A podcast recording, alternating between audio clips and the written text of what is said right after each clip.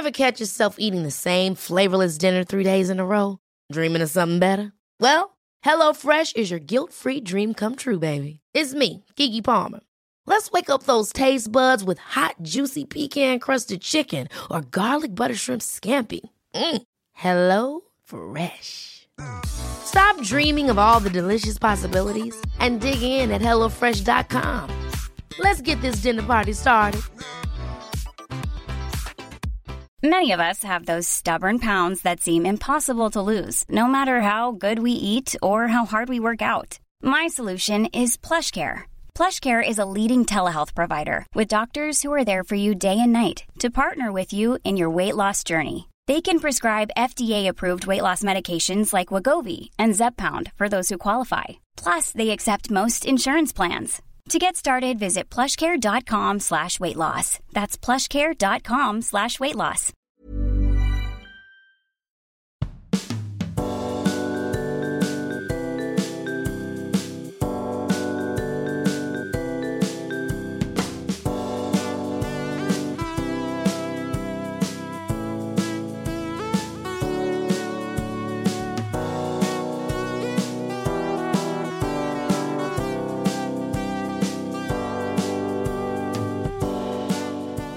Welcome back to the Moon Under Water, where our reverend guest. Does that make sense? Rev- Revered. revered. Revered. Well, Yeah. maybe he's a revered reverend. We just uh, he's got a lot of strings to his bow. is he's but he's not an archer. He's not qualified to teach archery. No. Uh, is Russell Howard? Hello, Russell. Greetings. We're in the process of creating a fantastic bar slash pub that is akin to the Field of Dreams. Yeah, And it reveals whatever you want it to reveal. that's right. But before we uh, continue stocking it, we need to find out the answers to the Moon Under Water pub quiz. So I hand over to Robin. Thanks, John. Yes, it was a pub quiz about Bristol, where John and Russell hail from, or nearby. Um, so the first question was What was the name of the Bristolian bodybuilder who played Darth Vader in the famous Star Wars series of films? Russell. It's David Prowse. Russell's gone David Prowse. John? Um, I I did know that, but I couldn't remember it, so I guessed uh, Lindsay Jenkins. Was did you just made up a name? Yep. Nice. Well, the interesting thing is, actually, John's right because D- Dave Prowse was channeling the spirit of Lindsay Jenkins. Yeah, to, yeah, I think it's to fairly well understand known. what somebody who would try and take the universe over would be like. Yeah. Yes, David Prowse famously played. uh, Because Darth Lindsay Jenkins is also an absent absent father. Yeah. was Lindsay. Yeah, Lindsay Jenkins did the, the heavy breathing. Yeah, yeah, yeah.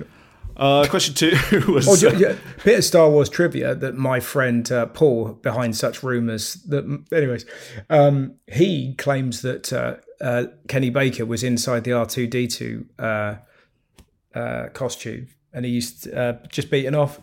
What's the next question, yeah, Rob? I've heard that. They used Yeah, to yeah. sort of feed porn mags through the little slit, didn't they? Yeah. Yeah, Incredible image. Uh, question two was um, Cary Grant was born in Horfield, Bristol, but what was his real name? What was Cary Grant's real name? Russell. I actually went for Lindsay Jenkins. Lindsay Jenkins, again. Yeah. I, I also have written Lindsay Jenkins You've written it twice. twice. yeah, okay, sure. It's Archibald Leach. No wonder he changed his name. There's a lovely blue plaque on Hughenden Road in Horfield. Archie Leach is the sort of name of someone who sort of played for West Ham in the 1952 FA Cup final. You don't get names like that anymore, do you? I mean, we don't get Archibalds, but you don't get many leeches. You know what yes, I mean? agreed. It's strange. Uh, anyway, Certainly don't as a first name. Leech. yeah. this is my son, Leech. Uh, question my, three. this is my daughter Festa. Uh, question three was about the Bristol Stool Scale, which is a widely used diagnostic medical tool which was created in Bristol to classify different types of human poo.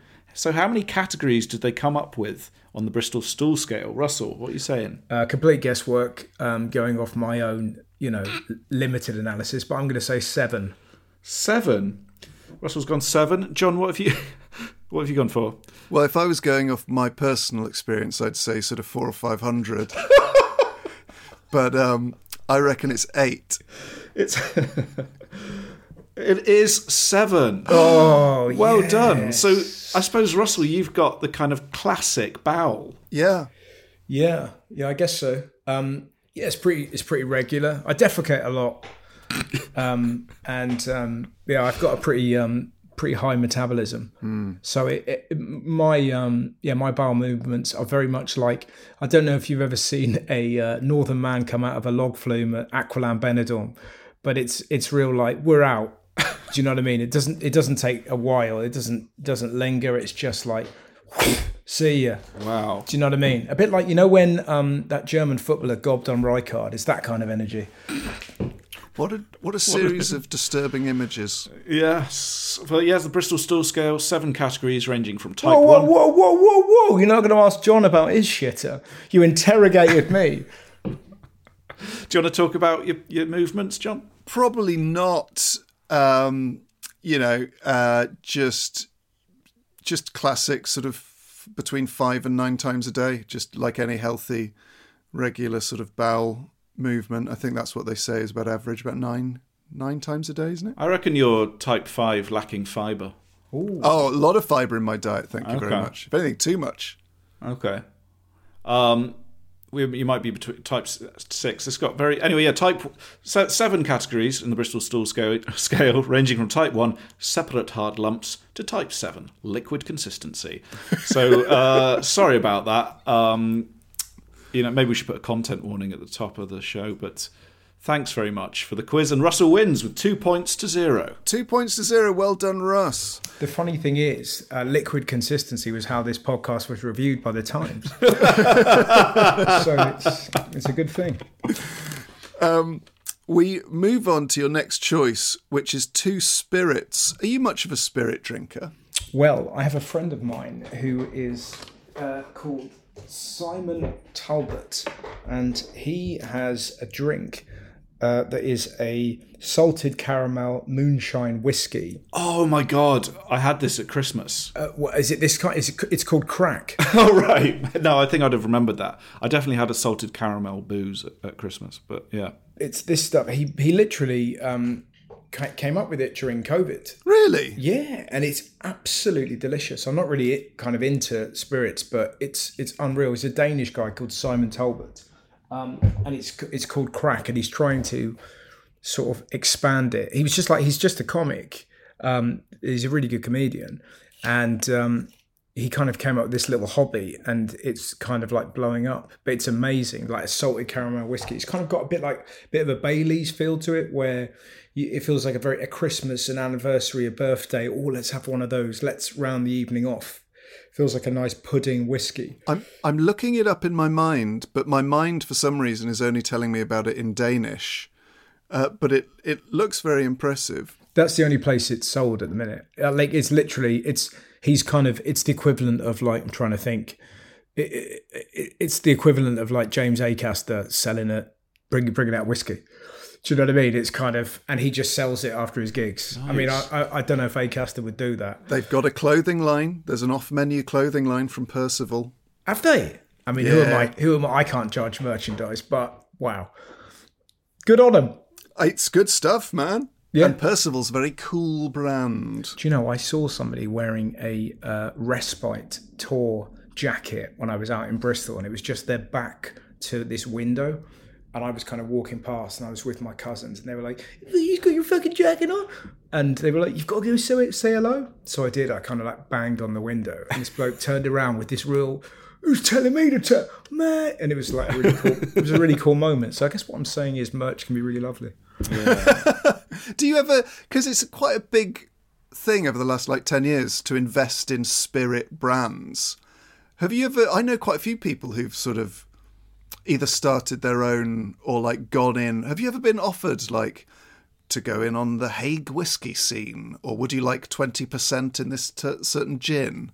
No, but weirdly, I'd quite like to. I'd like my friend to ask me to invest in crack, and I've I've already dreamt. It's not often you hear that. I know, but I've dreamt up. I, I, I was telling him about the advertising. I could see it in my mind, and um, you know, I, I- I know how to. I I genuinely know how to shift some crack, but because it's really tasty and it's got an innately funny name, yeah, I, I would love to do that, but no, I've not been asked to um to invest in anything kind of fun like that. I just I don't know. It's like like I remember like Jimmy Carr wrote on one of Robbie Williams's songs, and it's like, how do you find yourself in that world?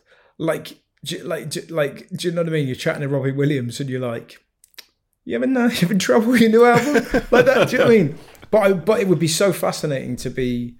I don't know to find yourself in those worlds because I think everyone there's I think have you ever seen Entourage, um, and w- one of the characters um, gets like crazy rich, and it's like one of the kind of hangers on. He gets crazy rich from tequila, and I, you know, I often think about that of being like, you know, But I always think with like those sort of Hollywood celebs who sell a like a gin company for 20 million or 50 million or whatever, I always think if you're actually someone who has tried to build a gin brand from the ground up, literally from like distilling it in your bedroom, must be quite frustrating when all they've done is like signed a piece of paper, approved the box, mm. and then sold it on and made $30 million or whatever. It must be quite disheartening. I know that's what I'm saying. I want to be one of them guys. Yeah. no, no, totally. It's Yeah, but yeah. it's it's a bit like I guess how some comics would feel from like kind of I don't know TikTok sensations. Do you know what I mean? It's also like the, the, the children's book and like the kind of novel Yeah, market as well. You kind, of, yeah. you kind of get a big step up if you're already kind of fairly well known. But I often think about those guys though, not to get too deep in the cocktail hour, but it is that thing of. I was talking about this on uh, the website Joe the other day, and it's it's really true of like if you have a hobby that you adore that gets you to a place of status or fame or whatever it may be, that, that place of fame is quite a difficult place to navigate, but you'll always have your hobby. And these kind of very often children of superstars that kind of invest in things, they'll kind of get money, but they, won't have the thing to hold on to that nourishes them when things are tough. Do you know what I mean? How do you feel about s- someone who gets to a position of fame from their hobby, then just sort of stealing other people's hobbies because they've got the sort of status to do it? But like people who just go, well, now I'm very famous for this thing. I can have a go at all these other things. Yeah, well, but see, this is like I get offered, you know, and increasingly less so now, but I kind of get, you know, certainly, you know, in in my younger years, I was considered quite a beauty, and I, I kind of, but I used to get, I kind of get, but I get these kind of offers of, you know, sitcoms or kind of like, do you want to audition for this or like a film or something? But it's just, I just I'm not interested in it. I know I'm not good, and I would feel like a fraud. And I just feel so lucky. It's like I've been asked to write my autobiography a lot of times, but I just I, I don't want to sit down and entertain myself.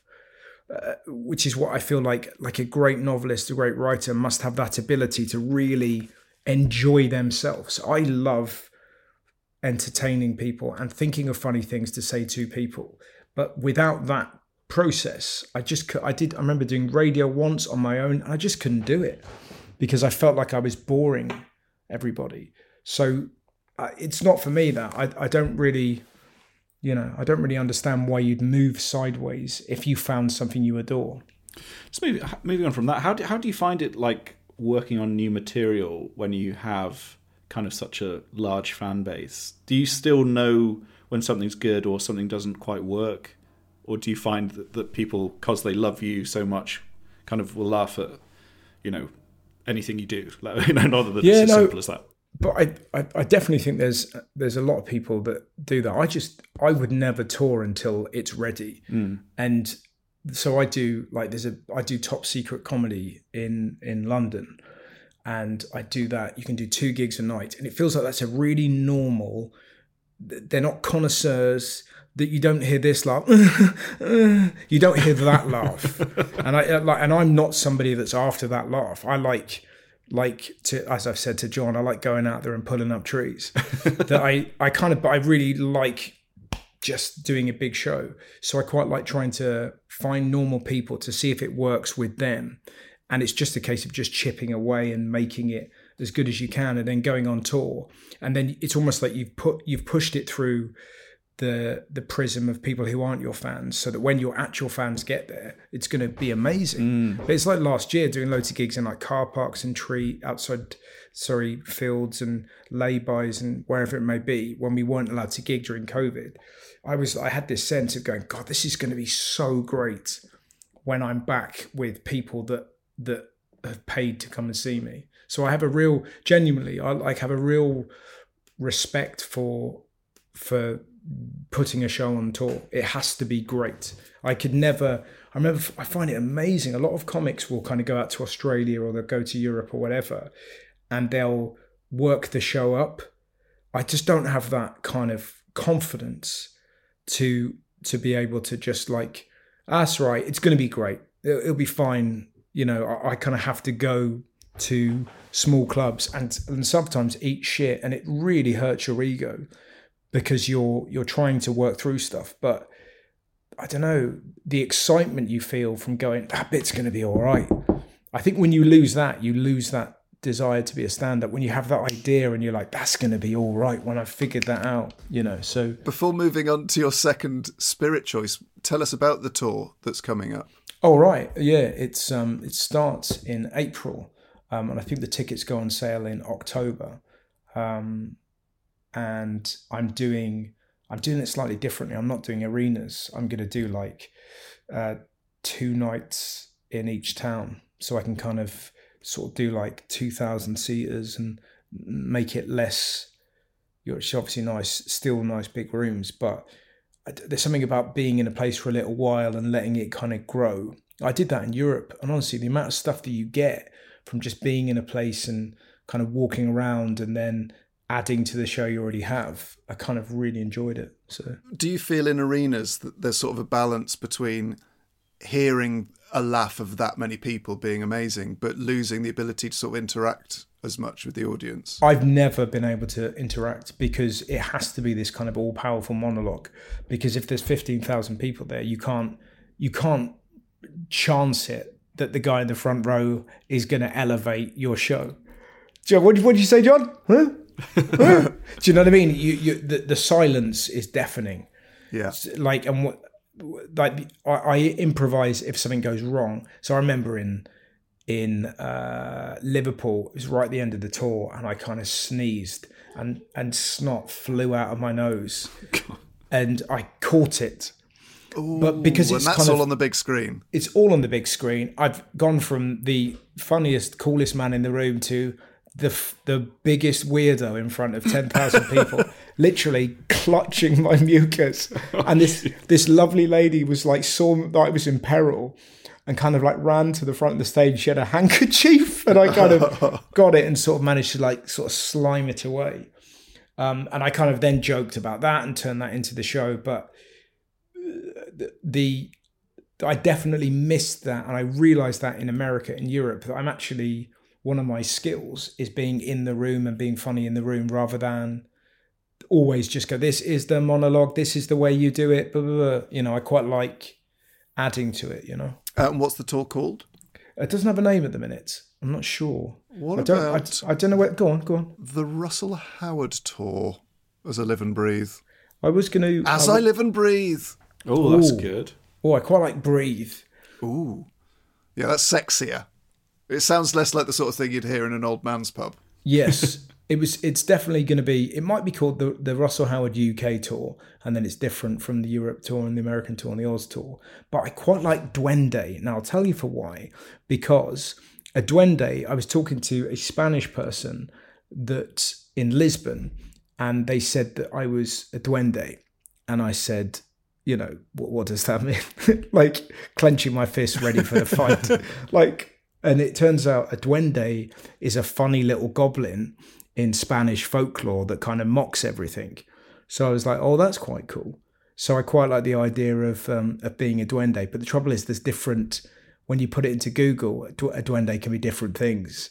So yeah, that makes it tricky. I quite like maybe Gagan Jest, which is a reference to Liverpool Oh, that's nice. but it's and it sort of describes me fast-paced humor Gagan jest Yeah, and you def- you defend very high up the field during yeah during a during a gig. Yeah, so I think if you know football, that's kind of cute, and if you don't, it sounds like a nice word. Well, I think you can't go wrong there.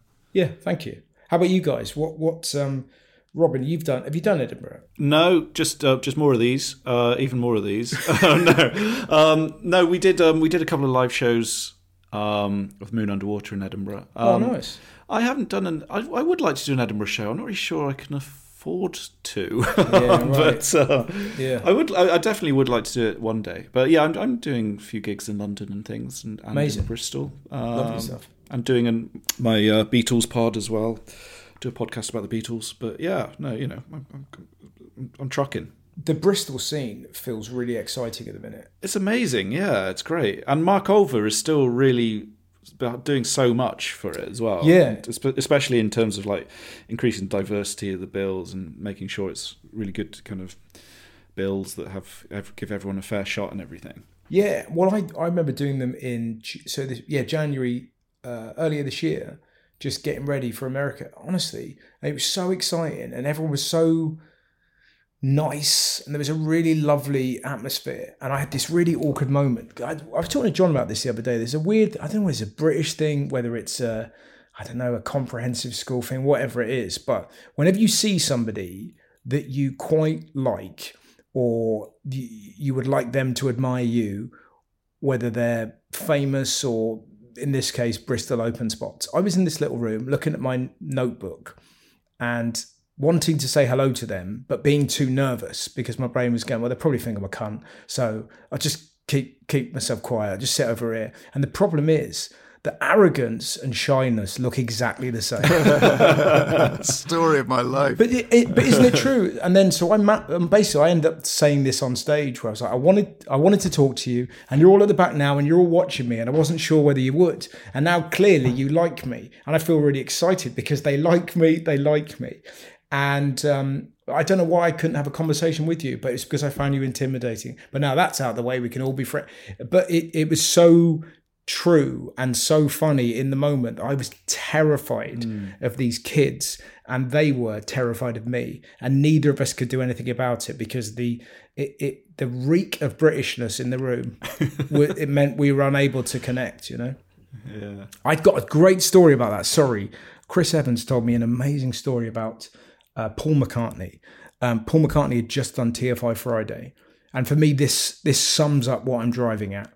That he'd just done TFI Friday. They finished the the show, and Paul McCartney leapt onto a speedboat with Chris Evans, and they went down the Thames because it used to be shot at Riverside. And as they were zooming away, um, Paul McCartney turns to Chris Evans and goes, "They still like me."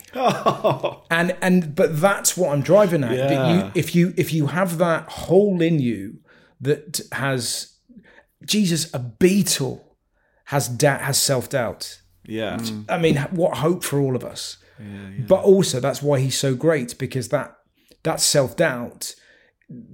If there's a way of creating without fear and loathing, I haven't found it. But it makes you create, but it also makes it very tricky to enjoy the creation. But you know what I mean. Yeah. we must return.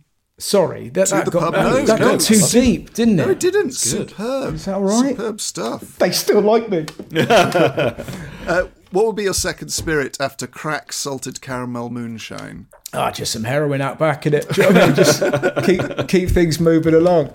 Um, uh, no, I'd probably go. For, I don't know if this counts, but whatever goes in an espresso martini, because um, at my, uh, I'm, I imagine it's martini uh, with an espresso and a bit of maybe Kahlua. Does that go in there? I think it would be vodka, uh, coffee, and Kahlua. But you could have an espresso martini as your spirit if you like. let's have that because at my wedding where you were john um, they the, the espresso martinis came out and that it it, it poured fuel onto the fire. And it Yeah, just it turned a, it- an already great day into a really great day. And everyone was just lovely and bendy and annihilated. And people were falling out of windows. And it I, I actually went back to the venue where we got married. And um, because a friend of mine was getting married there.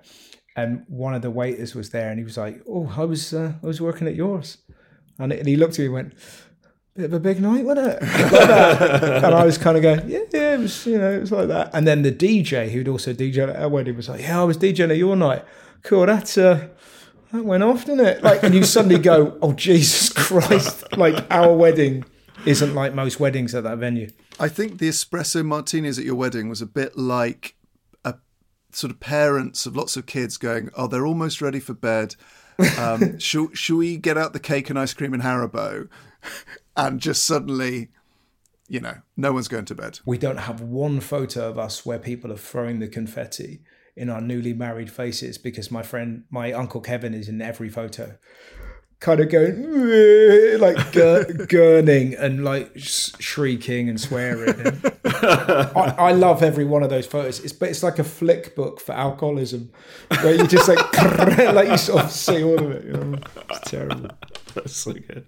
Well, uh, we have now added espresso martinis and crack to Corona, two paddocks to Pinot Noir, Amstel and Guinness. But Robin, we must re- repass, replete Mm. Go to go to uh, the Moon Under Water Pub Library to find out what's being added this week.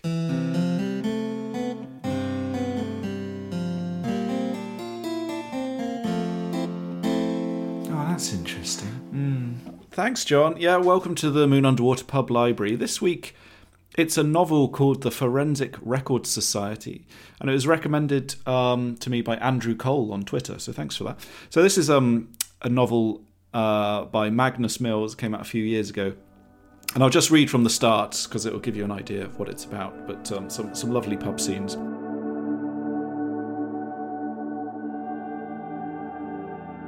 I put my coat on and headed for the half moon, arriving at nine o'clock precisely. James was already there, sitting at the counter with a pint of Guinness. There's one for you in the pump, he announced. George was occupied behind the bar, but when he noticed me, he gave me a nod and began filling a glass. Have you asked him yet? I inquired. No, said James. I thought I'd wait until it was a bit quieter. What are you two scheming about? George demanded. Well, said James, we were wondering if the back room would be available on Monday evenings. Might be, said George, depends what for. We were thinking of starting a forensic records society. Oh, yes, George leaned in closer and lowered his voice. Police work, is it? Of course not, I said. We mean records to listen to. Music? Yes. There's a dartboard in the corner, said George. Isn't that enough entertainment? It's not quite the same, I replied. Or you may like to try a game of chess. James ignored this distraction and stuck doggedly to his brief. It doesn't have to be Mondays, he said, but we thought it might help improve trade on a quiet night. Oh, did you now? said George. I've prepared an advertisement, he disclosed, opening up the document and laying it on the counter. The notice was hand drawn in red and black felt tip. Forensic Records Society meets here Mondays 9 pm. All welcome. Bring three records of your choice. So it's a great book. It's about so it's about a group of guys who decide they want to start a club where each person brings three records, three seven inches, and they all listen to them in total silence, and no one is allowed to say anything about them. Nice. it's great. But it's a really good book because it's about they started with this really idealistic version of how it will be. But then a rival group starts and then it kind of starts to fall apart and it's it kind of ends up being about how you can't really ever have anything perfect. Oh nice. but but it's a really good it's a great it's it's really very funny and it's um some lovely pub descriptions in there as well. It reminds me of that. Do you know that song? Is it by Courtney Barnett? The Let's Start an Anonymous Club. Have you ever heard that song? I've uh, yeah, I think so. Yeah, But, yeah, nice. What was the name of that book again, Rob? it's called the Forensic Records Society by Magnus Mills.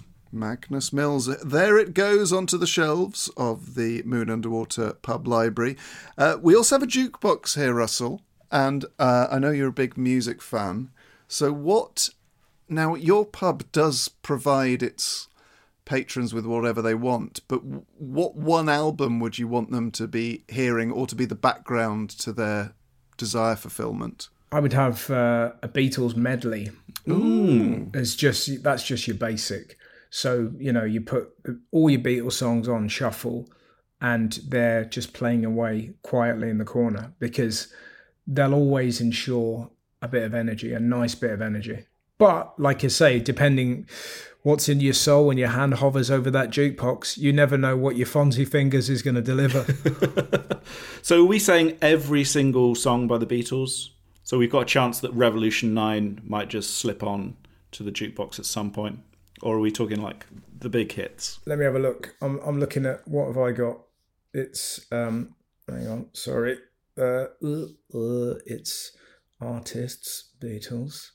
Um, I, I don't have Spotify. I'm old school. So it's the Beatles. It's the Beatles box. I just I just don't. I, I feel like I can afford 79p for a song. The, the, oh, the the one with all the American albums on it. Is that the Beatles one? box set? Yeah, and there's there's all manner of songs. So you've got yeah, it's pretty much everything. That is really good because with that big box set, you get all the, you get a lot of the mono versions, which are quite hard to. Well, you can buy the mono box set, but I've had problems with putting Beatles on in the pub where I worked, where I got the left speaker here. Yes. And everything. I mean, it's hard. Some of the ones, the stereo ones that are hard panned. Yeah. You know, you get Paul in the left speaker, and then in the snug you get Ringo.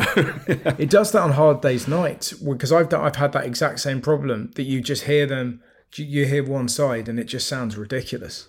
Yeah, that's why you know, like the the mono ones are really good to get hold of. The the mono box set that came out in two thousand and nine because they they mix them all. Sorry, it's very boring now. But no, they, they they sort of spent all the time sort of mixing them in uh, in mono up until the White album was the last one that was mono and stereo, and then someone would just do the stereo mixes quite quickly, like yeah. put this over here, put that over there. So the mono ones had kind of more care put into them. Really. Oh, nice. Hmm. Well, there you go. We'll have the mono jobs. Nice.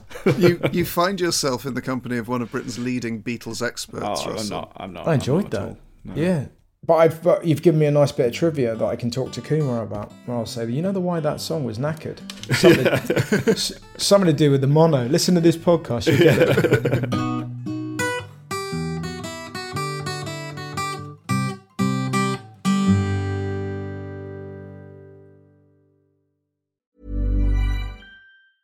Ever catch yourself eating the same flavorless dinner three days in a row? Dreaming of something better? Well. HelloFresh is your guilt free dream come true, baby. It's me, Keke Palmer. Let's wake up those taste buds with hot, juicy pecan crusted chicken or garlic butter shrimp scampi. Mm. Hello Fresh. Stop dreaming of all the delicious possibilities and dig in at HelloFresh.com. Let's get this dinner party started.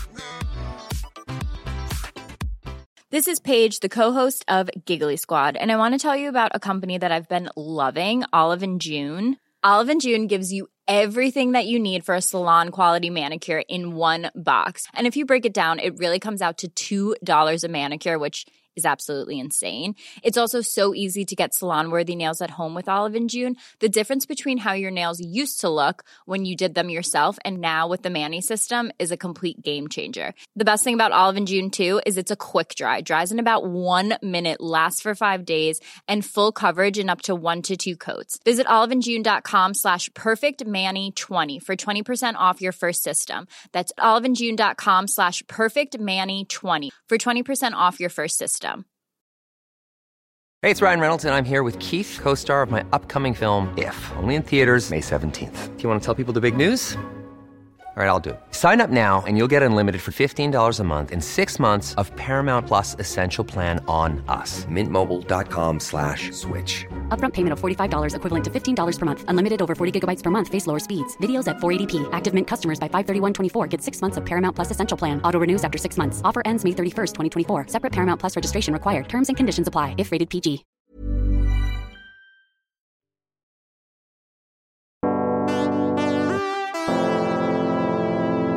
What's going to be your wild card choice for this this bar of wild cards? Ayahuasca. Really? yeah. Wow. I just thought. I just think like you know I've read a lot about it. So ayahuasca with like a certified shaman. And uh, that's key know, with ayahuasca. I've heard. Yeah, yeah. I've heard it's vital, and like you know, from my extensive sort of searchings on the internet, I just can't find somebody that I can reliably go, that's the guy or girl or you know so you know if we could find a, a top drawer sh- shaman shaman that the pub paid for and every so often if people are like listen i want to vomit out all the badness and shit out all the madness and come out of the uh, shaman room uh, recalibrated. That's what this pub offers, but not not on Wednesdays. Cast darts night. okay, not on Wednesdays. Are you as tempted as you are terrified by the prospect of something like ayahuasca? Of course, yeah, but it's the same as like psilocybin or ketamine. But I've like been reading up about all this. There's there's loads of really interesting research that it's ketamine, psilocybin, and uh, ayahuasca have had like like major breakthroughs in terms of dealing with trauma. And you know, not that I particularly, you know, feel like I suffer from it, but I would. It just feels like it. It seems to reconfigure your neurons and just recalibrate you. And it like there's been like soldiers that were in the Gulf War that had like chronic PTSD that have just been kind of fixed by taking psilocybin or ketamine with a therapist, and they give them. I believe it's Terence McKenna calls it a heroic dose. They give them a big amount of it, and they they kind of talk to them through it. And by all accounts, it kind of it really helps. So I I, I find the idea of like I'm not really into the idea of those things to just get off my head.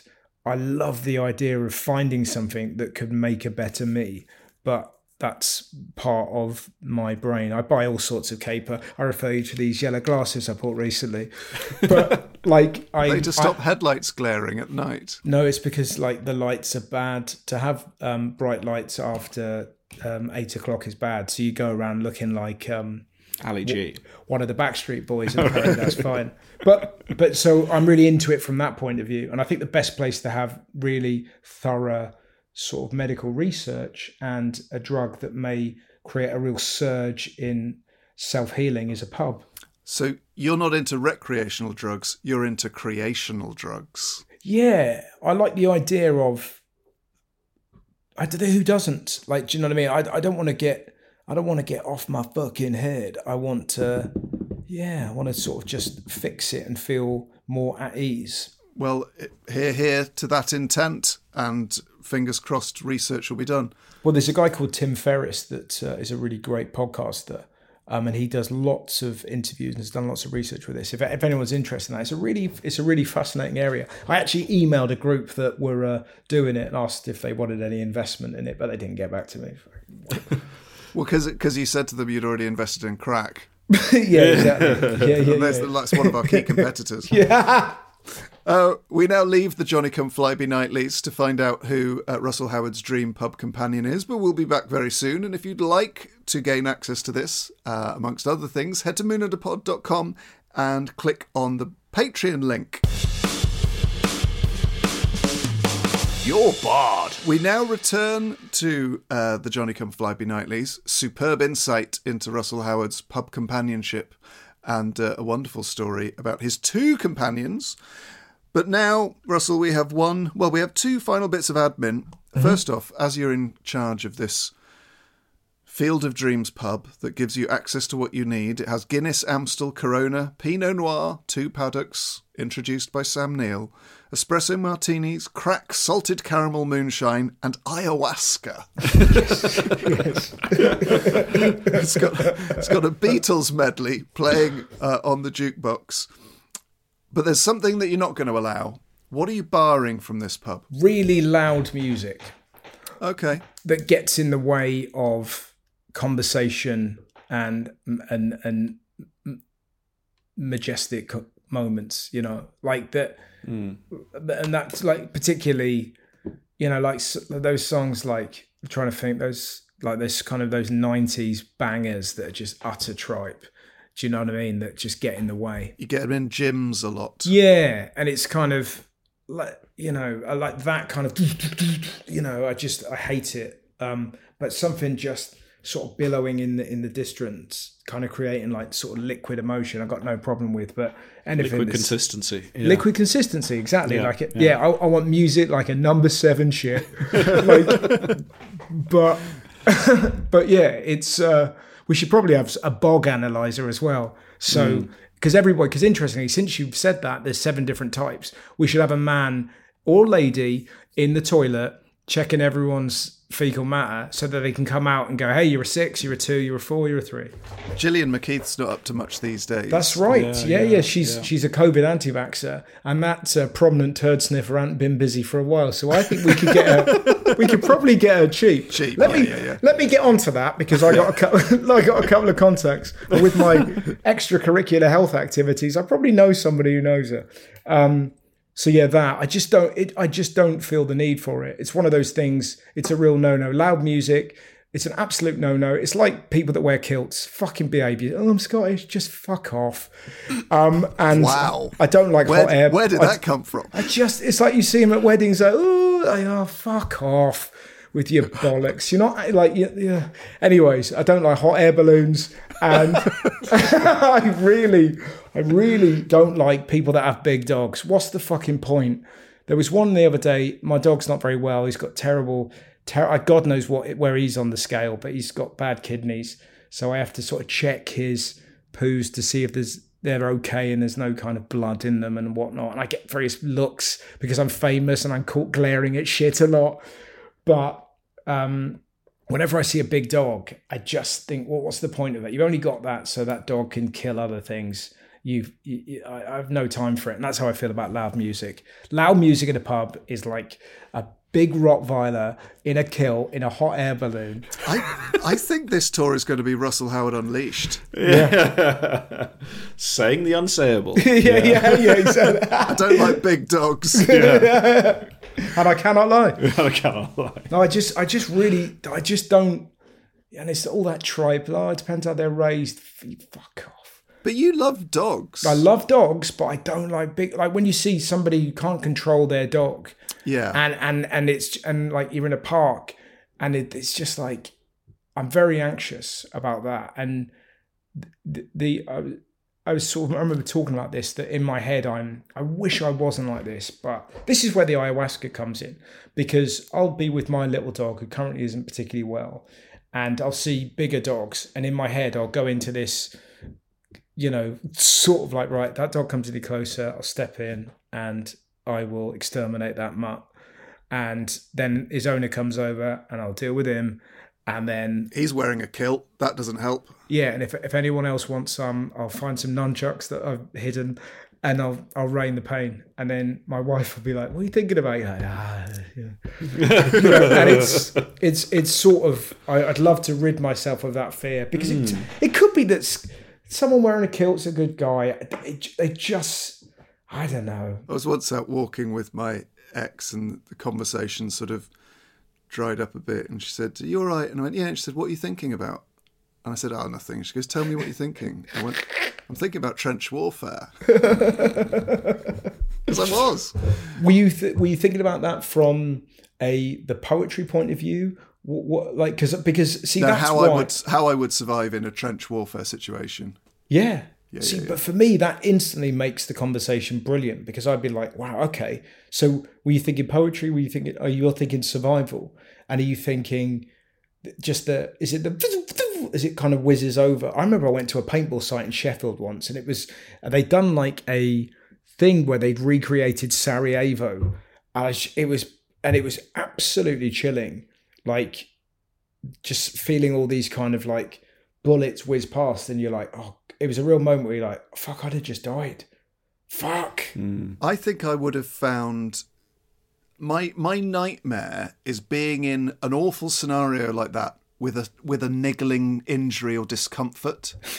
I I think the trench foot would have just eroded my my confidence, my ability to think. I would, or if I had like a splinter that got infected, or all of those little annoyances they had to deal with. It was the nits was the big one, wasn't it? Yeah, in the, in and the uh, in- lice. lice in the seams of your your, your clothes. Yeah, like being uncomfortable and then obviously you know the absolute horrors of war but there's a story about terry waite which stuck with me when he was taken captive so he was a captive for about six and a half years the first day he was given uh, a pita bread with some salad in it and some hummus to eat he bit into it and cracked a tooth in half Oh.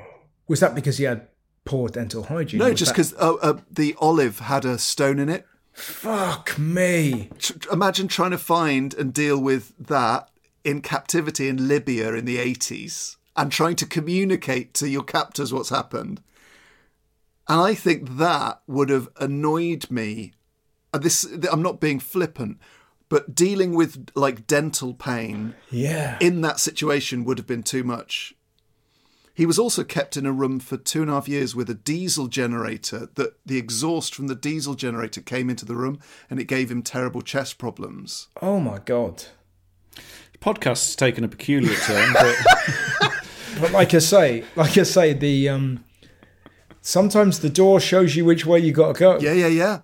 The pub has revealed this chat. and this is the mm, sort of chat mm. you have in a pub. and the way to look upon that sure it's tough it's we're, we're at a but but the you, you have to take the positive spin on that is how lucky we are that we're a, we're able to have access to an NHS dentist and I believe because there's an advert on telly at the minute that if you owned a diesel car you can get money back Yeah, I mean, th- there are positives. I think access to NHS dentists might be quite tricky at the minute. well it's getting trickier but that's you know as someone that has insider knowledge don't hate the dentist hate the government yeah, yeah.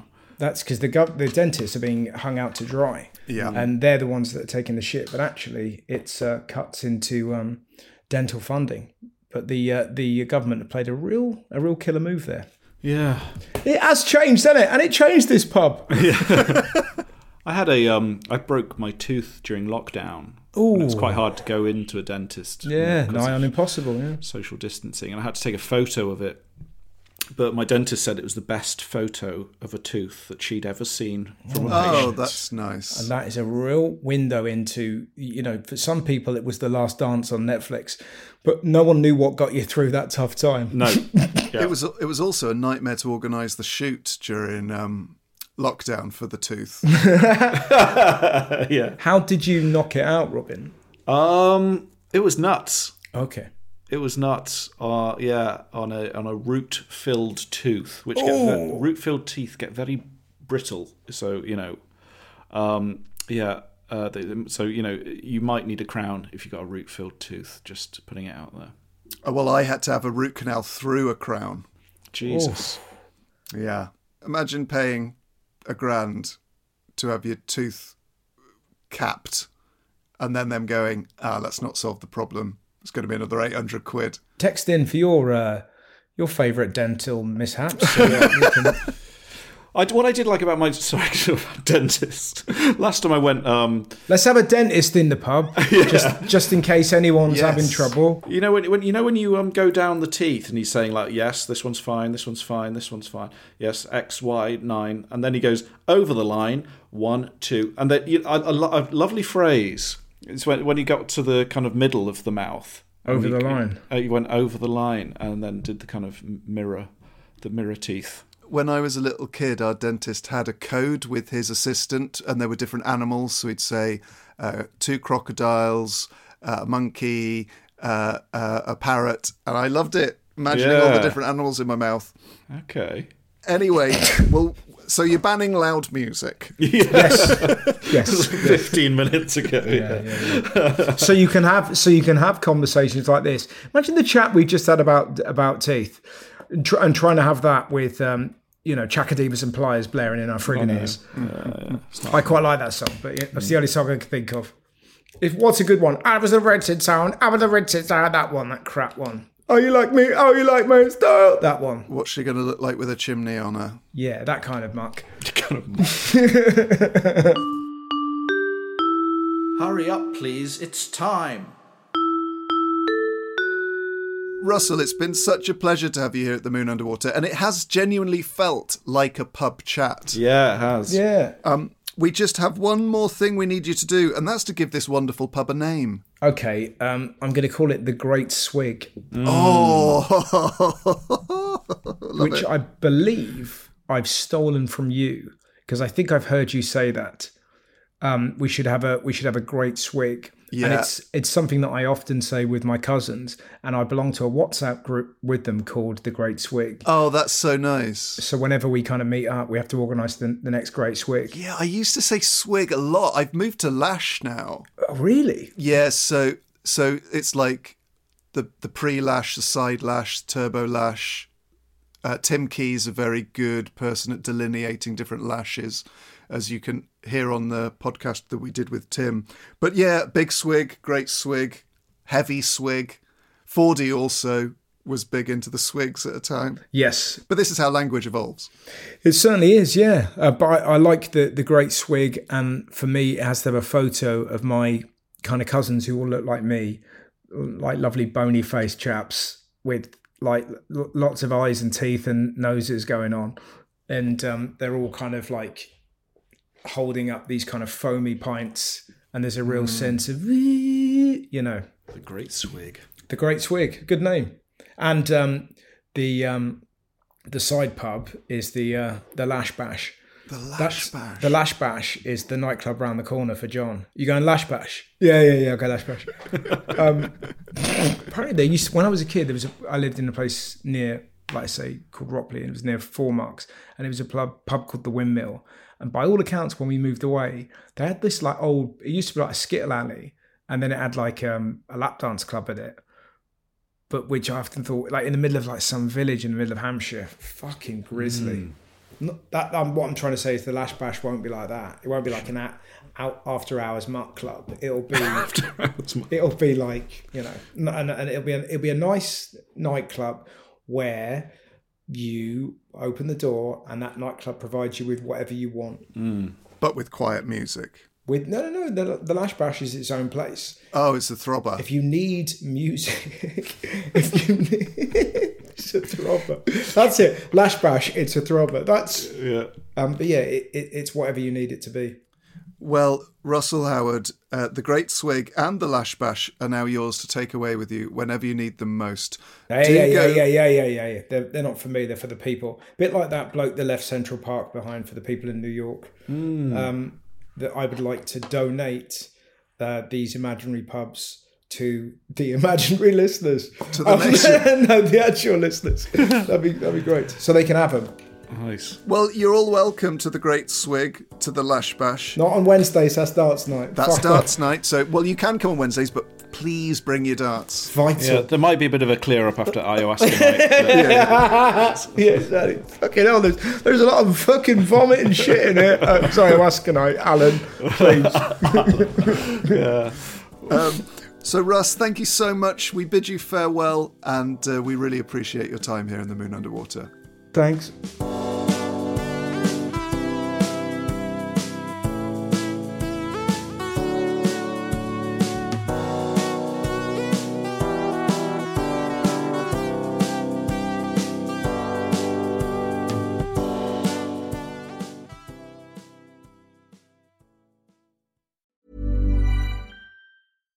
Catch yourself eating the same flavorless dinner three days in a row? Dreaming of something better? Well, HelloFresh is your guilt free dream come true, baby. It's me, Keke Palmer. Let's wake up those taste buds with hot, juicy pecan crusted chicken or garlic butter shrimp scampi. Mm. Hello Fresh. Stop dreaming of all the delicious possibilities and dig in at HelloFresh.com. Let's get this dinner party started. Hey, it's Paige DeSorbo from Giggly Squad. High quality fashion without the price tag. Say hello to Quince. I'm snagging high-end essentials like cozy cashmere sweaters, sleek leather jackets, fine jewelry, and so much more. With Quince being 50 to 80% less than similar brands.